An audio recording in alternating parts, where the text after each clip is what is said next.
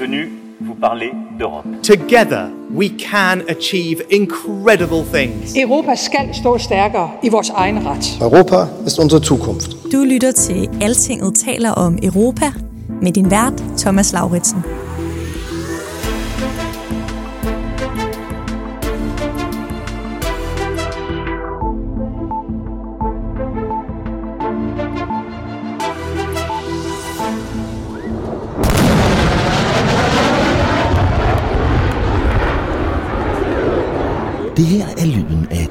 F-16-fly, der bryder lydmuren. Og til nytår bliver det lyden, man kan høre, når de første seks danske kampfly af den type forlader dansk luftrum for at flyve i krig nede i Ukraine. Ikke med danske, men med ukrainske piloter. Jeg takker af Danmark. Slava Ukraine!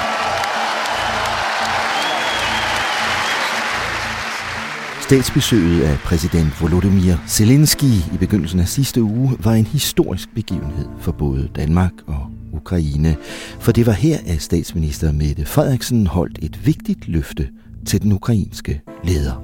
Dear President, Denmark might be a small country, but our will is strong, and we keep our word. Løftet var, at Danmark ikke alene vil træne ukrainske jægerpiloter i at flyve F-16. Den træning er allerede gået i gang på flyvestation Skrydstrup i Sønderjylland. Men også, at Danmark fra omkring nytår begynder at forære vores F-16-fly til ukrainerne.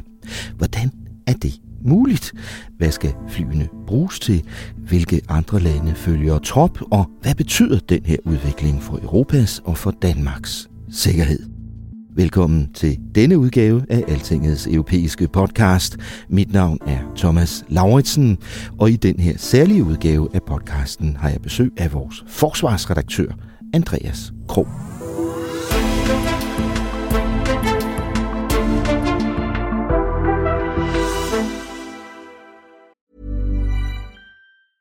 Ryan Reynolds here from Mint Mobile. With the price of just about everything going up during inflation, we thought we'd bring our prices down. So to help us, we brought in a reverse auctioneer, which is apparently a thing. Mint Mobile unlimited premium wireless. Ready to get 30, 30, bit to get 30, bit to get 20, 20, 20, bit to get 20, 20, bit to get 15, 15, 15, 15 just 15 bucks a month. So, Give it a try at mintmobile.com slash switch. $45 upfront for three months plus taxes and fees. Promo rate for new customers for limited time. Unlimited more than 40 gigabytes per month. Slows. Full terms at mintmobile.com.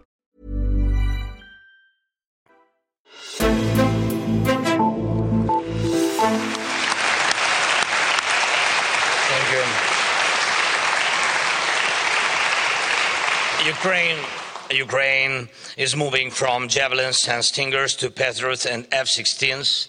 F-16s. Thank you very much.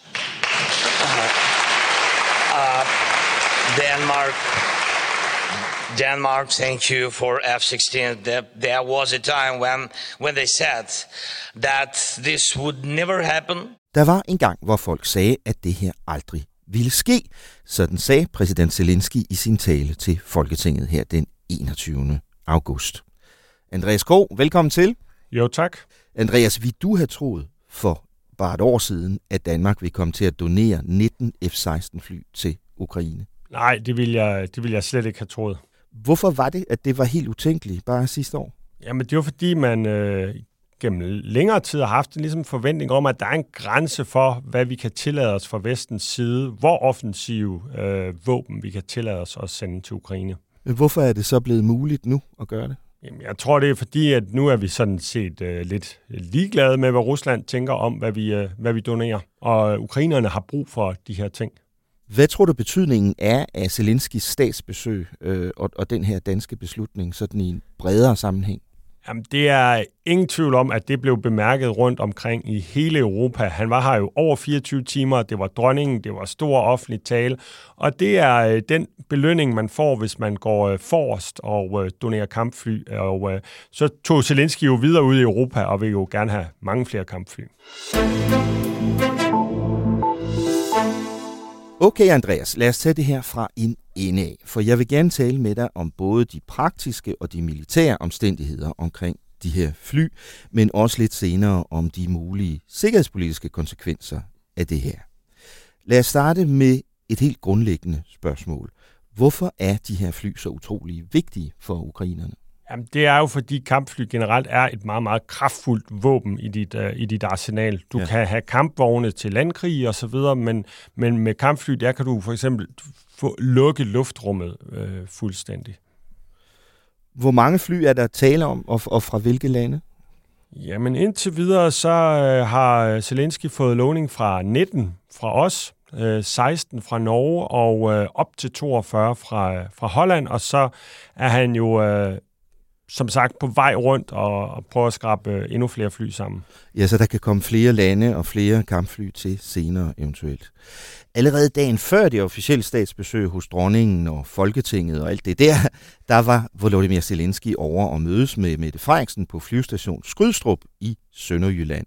For det er nemlig der, de ukrainske piloter og andet mandskab skal trænes i første omgang. Så stod statsministeren der i en hangar foran et funklende F-16-fly sammen med den ukrainske præsident, og så sagde hun sådan her. More than 70 people from Ukraine is now on the ground here in, in Sønderjylland. Uh, preparing for, for training. The training will soon be starting, and hopefully around New Year, the first group of planes will be leaving Denmark, going to, to Ukraine around six, and then hopefully next year, eight more planes are leaving Denmark for Ukraine, and then the year after, five planes. So we will do it as quick as possible. Andreas Kro, her hører vi jo Mette Frederiksen rise op, hvad planen er. Altså formidlig seks kampfly skal afsted omkring nytår, så otte næste år, og de sidste fem i 2025. Lad os tale lidt om, hvordan det her skal foregå. Hvad sker der på flyvestation Skrydstrup lige nu? Jamen, som øh, Mette Frederiksen sagde, så er der mere end 70 øh, ukrainere, der er startet på den her F-16 uh, øh, uddannelses øh, omskolingsskole, som vi har etableret i, øh, i Skrydstrup, øh, hvor det er jo piloter og teknikere, der har vant til at arbejde på kampfly. Det er flymekanikere for eksempel, men de skal jo lære øh, det her nye vestlige øh, fly at bruge, og så skal de lære øh, de sådan, hvad vi nu kan lære dem på et, øh, et halvt år. Altså uddannelse af flymekanikere og øh, piloter tager jo øh, normalt adskillige år, men, men som sagt, så er det jo folk, der allerede godt kan finde ud af ja. at flyve. Hvor, hvorfor er det lige i Skrydstrup, det skal foregå? Ja, det er jo fordi, det er den øh, flyvestation, hvor øh, vi har vores F-16-fly. Ja. Hvorfor skal man træne over 70 mennesker på en gang, som statsministeren taler om? De vel ikke alle sammen piloter? Nej, altså der er jo, øh, der er jo meget mere bag end bare ham, der sidder i, øh, i, i cockpittet. Der er en masse teknikere, og der er også jordpersonel, der skal gøre flyet klar, øh, når, inden det skal afsted, når det kommer tilbage, men der er også de her mekanikere, som går og, øh, og, og skruer på flyet. Så, så det er et, et, øh, et, et helt setup, kan man sige, rundt omkring, og for eksempel at holde, øh, holde seks øh, fly flyvende nu taler vi så om en tidshorisont på et halvt års tid for det første hold her. Øh, er det ikke meget hurtigt for at, for at uddanne øh, både piloterne og alle de her andre mennesker, der skal vedligeholde flyene? Jo, det er, det er ekstremt hurtigt, og øh, jeg tror måske også, uden jeg kender detaljerne, det får vi ikke, men måske de ikke også øh, træner øh, og er på skolebænken lørdag og søndag, fordi at, men, men jeg kan forstå på flyvåben, det danske flyvåben, at man har lavet et, et komprimeret program. Øh, mekanikerne skal lære flyene at kende. De er nok ikke så væsentligt forskellige egentlig fra de russiske. Det er cirka samme øh, alder, de gamle sovjetfly, som, som de selv har. Men, og, og piloterne skal, skal lære, men de lærer nok, uden at vi ved det og nogensinde finder ud af det, de, de mest grundlæggende detaljer, de ting, der er, der er vigtigst at kunne for dem, når de kommer hjem øh, med flyveren det er jo egentlig ret utroligt, når man sådan prøver at visualisere og forestille sig, hvordan det her egentlig kommer til at foregå, øh, Andreas. Jeg tænker for eksempel på, hvad sker der så, når de er udlærte, de første? Sætter de sig så op i, i F-16-flyene og flyver hjem til Ukraine? Det er den nemmeste måde jo at få et fly øh, ja. transporteret fra A til B. Øh, ja. Så øh, det vil jeg umiddelbart tro. Altså, det kan være, at, at der er nogle øh, danske piloter, der flyver dem ned til det sydlige Polen, og de så overtager nøglerne der. Øhm, eller, øh, eller det kan også være, at ukrainerne simpelthen letter fra, øh, fra, øh, fra skudstup, øh, vinker pænt farvel og, og flyver, øh, flyver østpå i de her... Øh, ommalede fly. Altså, det, det, det, ja. du har ret i, det bliver, og, og jeg tror, at øh, danske statsministerier, der er ingen, der vil spille chancen på, på de tv-billeder, der er i, at danske fly, der er ommalet, der tidligere havde Dannebro på, på haleroret, flyver afsted i, i ukrainske farver. Øh, det, det, det, det, bliver, det bliver en milepæl i, i det her spil. Andreas, der er vel mange steder i den vestlige verden, hvor der er F-16-fly. Altså, hvorfor er det lige præcis et lille land som Danmark, der går i front her? Jamen, det er jo, øh, fordi vi alligevel var ved at udskifte dem. De første af vores nye øh, F-35'er øh, har vi faktisk allerede fået, og de flyver rundt over i USA, og, men de kommer til Skrydstrup øh, 1. oktober, og så bliver de øh, indfaset over de næste øh, 3-4 år. Så vi var faktisk allerede i gang med at sælge F-16-flyene til, ja. øh, til, Argen, til Argentina. Ja. Øh, og det er sådan set bare, øh, hvad skal man sige, den proces, hvor vi så siger, jamen så i stedet for at sælge dem, så forærer vi dem til, øh, til ukrainerne, som jo har et, et akut, øh, et akut be, behov. Ja. Hvad skulle vi have tjent på det så, hvis vi havde solgt det? Omkring halvanden milliard kroner for et sted mellem 16 og 24 fly, afhængig af, øh, hvor mange de de endte med at, at, at skulle have. Ja. Men det er jo sådan set lige, lidt lige meget nu, kan man sige. Ja. Øh, nu nævner du de her nye F-35-fly, der kommer. Ikke at, at øh, vi skal tale øh, i lang tid om dem, men kan du lige forklare ganske kort, hvad det er for nogle fly? Det er jo de nye, øh, det man kalder femte generations fly, som, som har det her stealth. Det er derfor, det er, det er meget grimme, kluntede fly, men det gør også, at deres radarsignatur, de er meget svære at, at opdage for, for fjenden. Og øh, ja, det, er jo, det er jo dem, vi, vi har valgt, og det bliver det nye standardfly for, øh, for, for, for de vestlige lande. Det går sin gang ud over Europa, øh, Danmark, Norge, Holland, Belgien, Italien, UK ja. selvfølgelig. Polen, Tyskland osv., det, det har efterhånden snart øh, taget alle lande, undtagen Frankrig og ja. Sverige. Forløbig er der, øh, som sagt, to andre lande, der har lovet at donere fly, øh, 16 fra Norge og op til 42 fra Holland. Men hvorfor er det så lige de to lande, ud over os? Jamen, det er jo øh, netop fordi, at de, øh, de har fået F-35 og øh, er ved at, hvis ikke de faktisk har udskiftet, de er i hvert fald i gang med at udfase deres F-16. De er i samme proces som okay, os, de er faktisk ja. øh, lidt, mm. lidt foran, et par år foran. Så det vil sige, at de skulle faktisk også sælge deres F-16 alligevel. Så, så det er ikke sådan, ja, at nogen af os kommer til at stå uden kampfly selv lige pludselig. Nej, nordmændene er jo, er jo altså faktisk adskillige år foran os, og øh, har faktisk allerede solgt nogle af deres fly til Rumænien. Jeg ved så ikke, hvad de lige gør med, med donationen, om, det er de, om de tager de rumænske fly tilbage, eller, eller hvad de gør. Men, men nordmændene, tror jeg, traf, besluttede sig i 8, og vi besluttede os først i 16 for at F, øh, vælge F-35. Ja, Rumænien er jo faktisk også involveret øh, i den her operation, Andreas. Overordnet set er der tale om øh, omkring 13 lande, der kommer nye til øh, hele tiden i øjeblikket, øh, som har lovet at være med til at træne og i det hele taget opbygge den her operation som altså er under ledelse af Danmark og Holland. Da jeg var til NATO-topmøde i Vilnius i Litauen her i juli, der blev det præsenteret af de danske og hollandske ministre derop som et meget vigtigt initiativ. Og det virkede også lidt som et plaster på såret til Zelensky, som gik rundt deroppe i Vilnius og var lidt utilfreds med, at NATO ikke ville give ham nye garantier om at optage Ukraine sådan lige forløbig.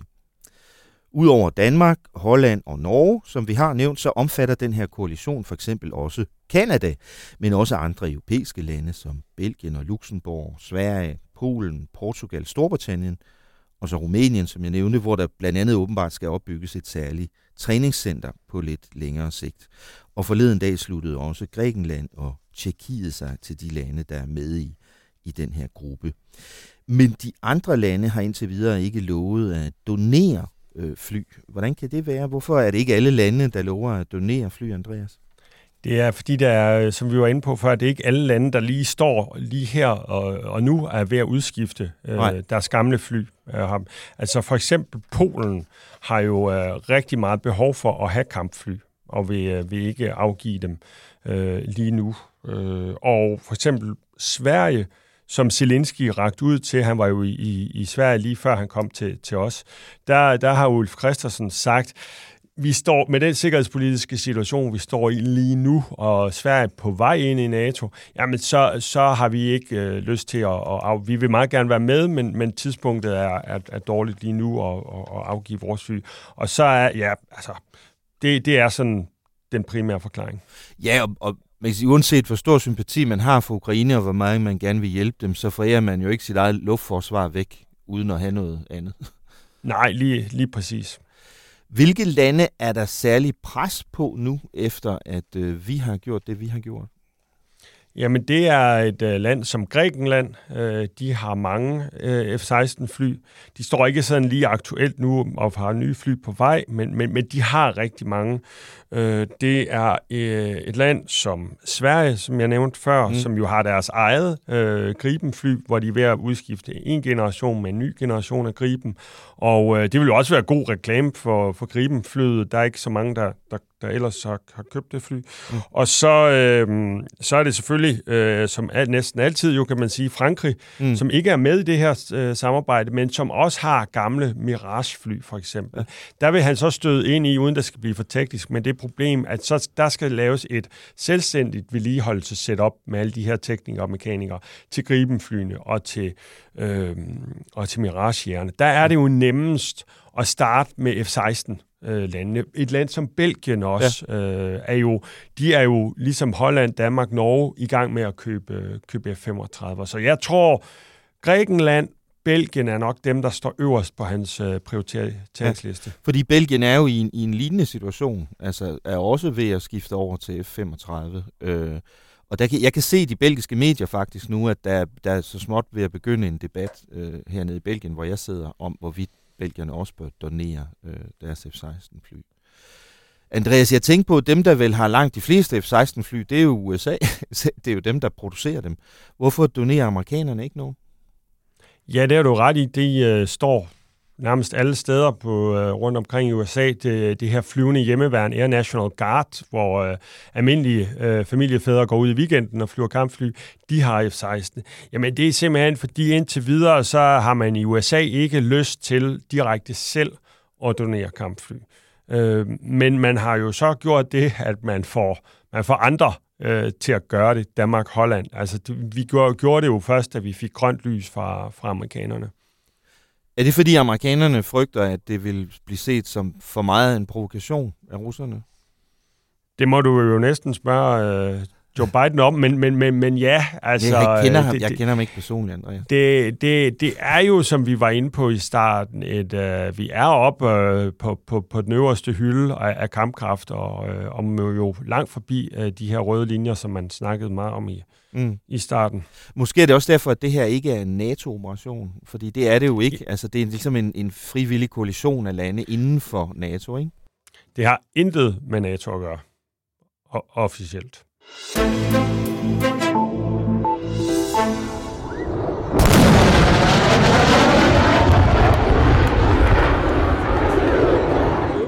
Andreas Kro, jeg ved jo altså ikke nær så meget om kampfly, som du gør. Og derfor går jeg og spørger mig selv, hvorfor man egentlig taler om, at de ukrainske piloter skal lære at bruge de her moderne F-16-fly. For de her danske F-16, er de ikke nærmest 40 år gamle?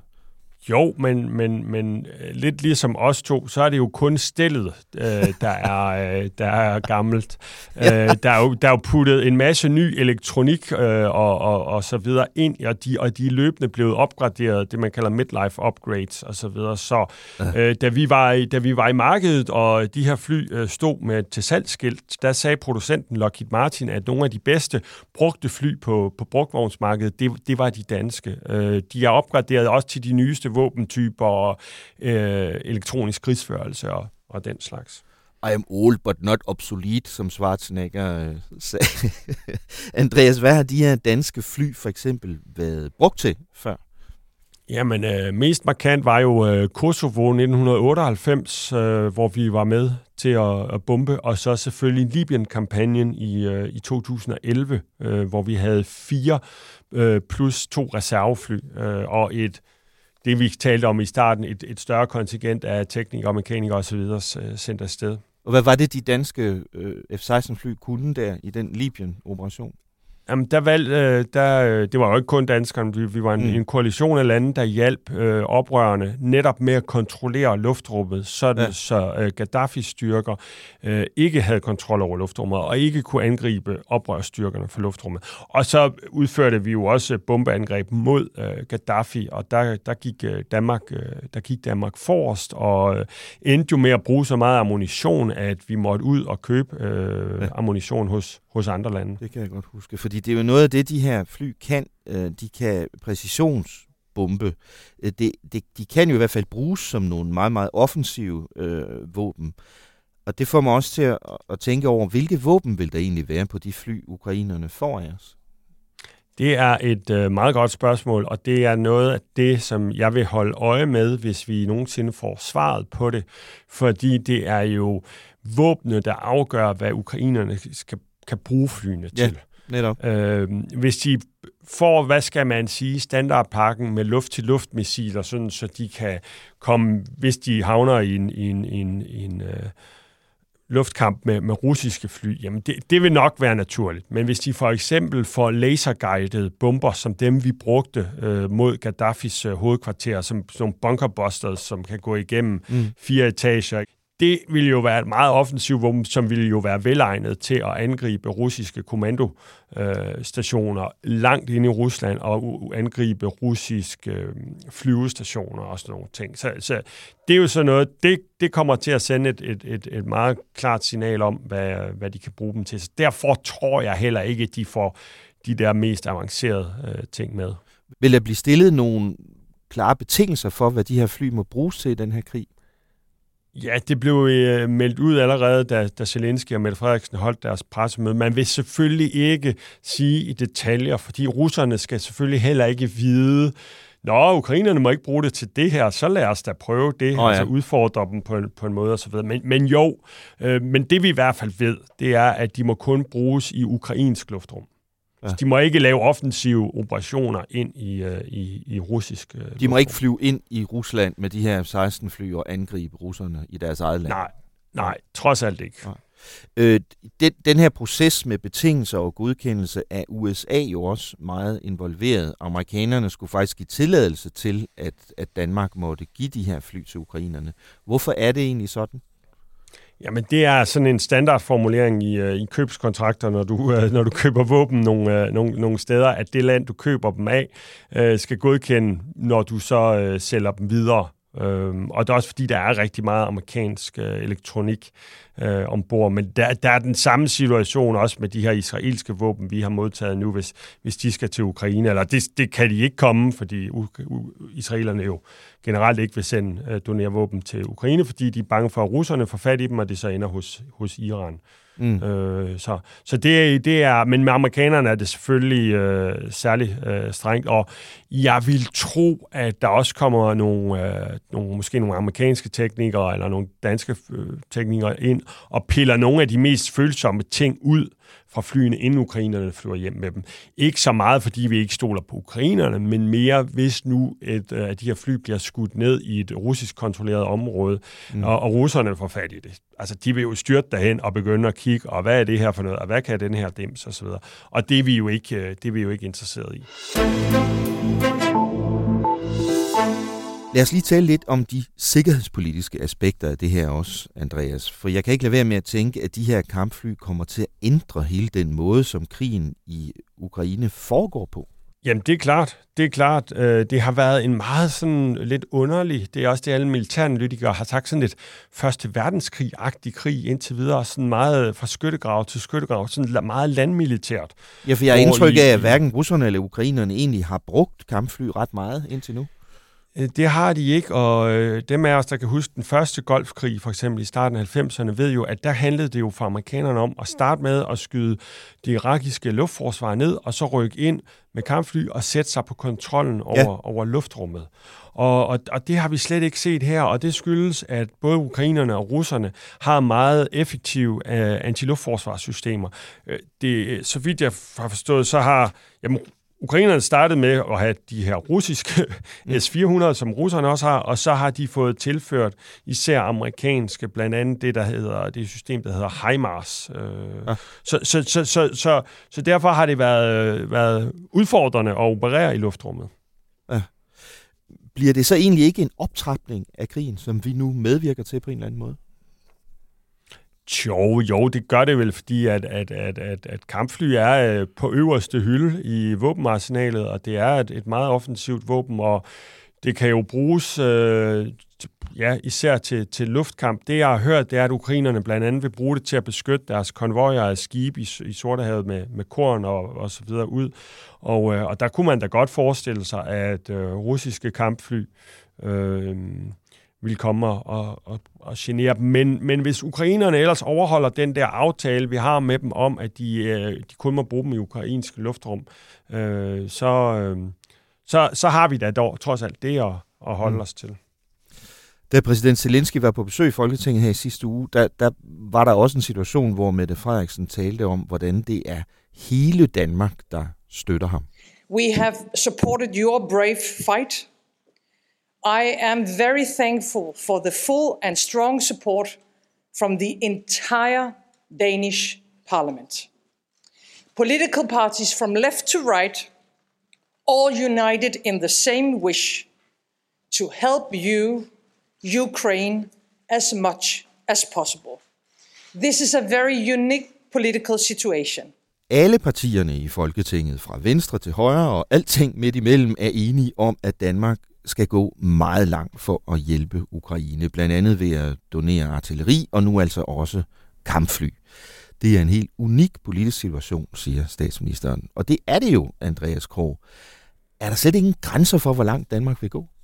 Åbenbart ikke. Man må sige, at nu er vi så også kommet helt derop, øh, hvor, hvor så langt vi kan gå. Altså, øh, søværnet kan godt tr- sove trygt om natten. Vi kommer ikke til at forære vores øh, 3, 4, 5 fem er det i alt, øh, fregatter øh, mm. eller noget. Vi er, men, vi, men vi er oppe på øverste hylde, kampflyene. Man kan sige, at vi skulle alligevel af med dem, men derfor er det stadigvæk et, et meget offensivt signal at, at, at sende. Hvad betyder det så for sikkerheden i Europa og, og i Danmark, at, at vi giver ukrainerne kampfly midt under den her krig? Vi har jo i forvejen i de her halvandet år givet øh, ukrainerne øh, antiluftforsvarssystemer, kampvogne. Jeg skal komme, altså alt fra natbriller til, til, til, til, til kampvogne. Øh, så det her er bare måske endnu et, et, et, et, ikke bare endnu en våbendonation, men, men, men det er det jo på, på en måde. Er Danmark ikke ved at gå over Ruslands røde linje her ved at gøre sådan noget her? Ja, den tror jeg, vi passerede øh, for, for lang tid siden. Den ligger langt bag ved os. Den, den tror jeg, hvis... hvis ja, det var jo noget, vi diskuterede meget i starten. Øh, hvor, ja. hvor meget kunne vi tillade os at, at hjælpe, og, øh, uden direkte at være en part i krigen. Den pas, tror jeg, vi, eller synes jeg i hvert fald, vi passerede med kampvognene sidste år, da vi besluttede at donere øh, Leopard 1 og på sigt også Leopard 2 kampvogne. Betyder det her så, at Danmark vil blive set som en fjende af, af Rusland, tror du?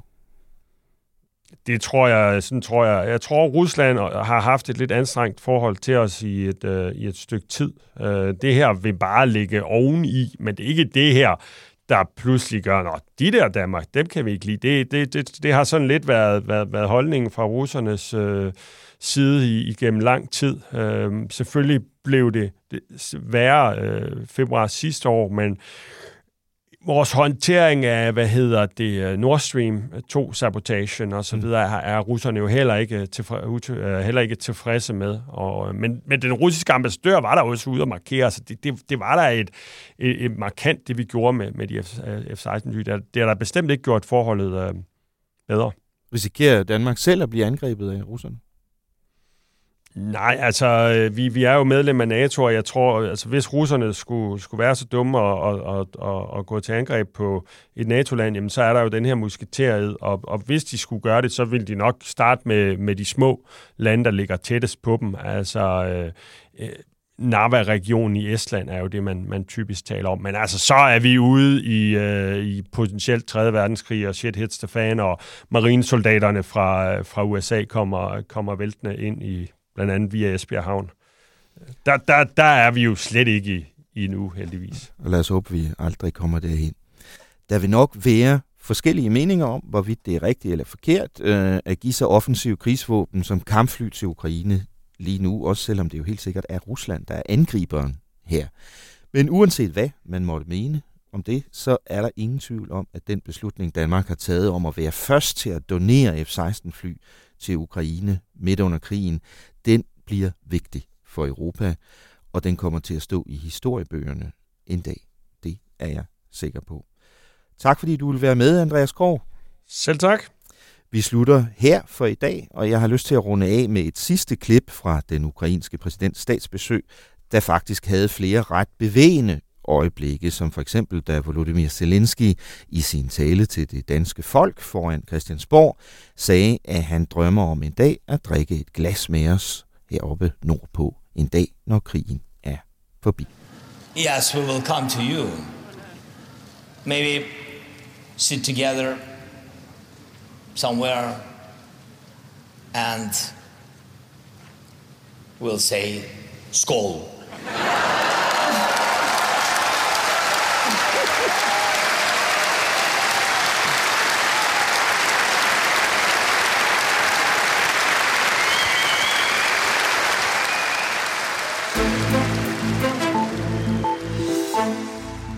Tak fordi du lyttede med på Altingets Europa-podcast i den her uge. Mit navn er Thomas Lauritsen.